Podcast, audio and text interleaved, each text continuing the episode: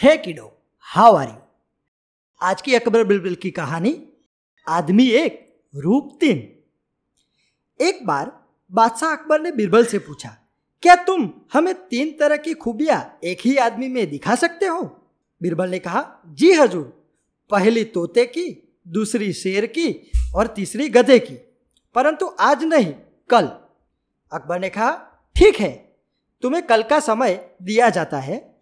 अगले दिन बिरबल एक व्यक्ति को पालकी में डालकर लाया और उसे पालकी से बाहर निकाला। फिर उस आदमी को शराब का एक पैक दिया।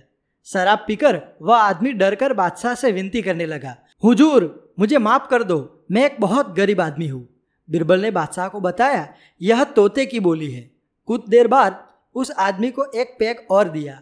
तो वह नशे में बादशाह से बोला, अरे जाओ, तुम दिल्ली के बादशाह हो तो क्या? हम भी अपने घर के बादशाह हैं। हमें ज़्यादा नखरे मत दिखाओ। बिरबल ने बताया, यह शेर की बोली है। कुछ देर बाद उस आदमी को एक पैक और दिया और वो नशे में एक तरफ़ गिर गया और नशे में उठ पटांग बड़बड़ाने लगा। बिरबल ने उसे एक लात लगाते हुए बादशाह से कहा, हुजूर, यह गधे की बोली है। बादशाह बहुत खुश हुए। उन्होंने बिरबल को बहुत सा इनाम दिया।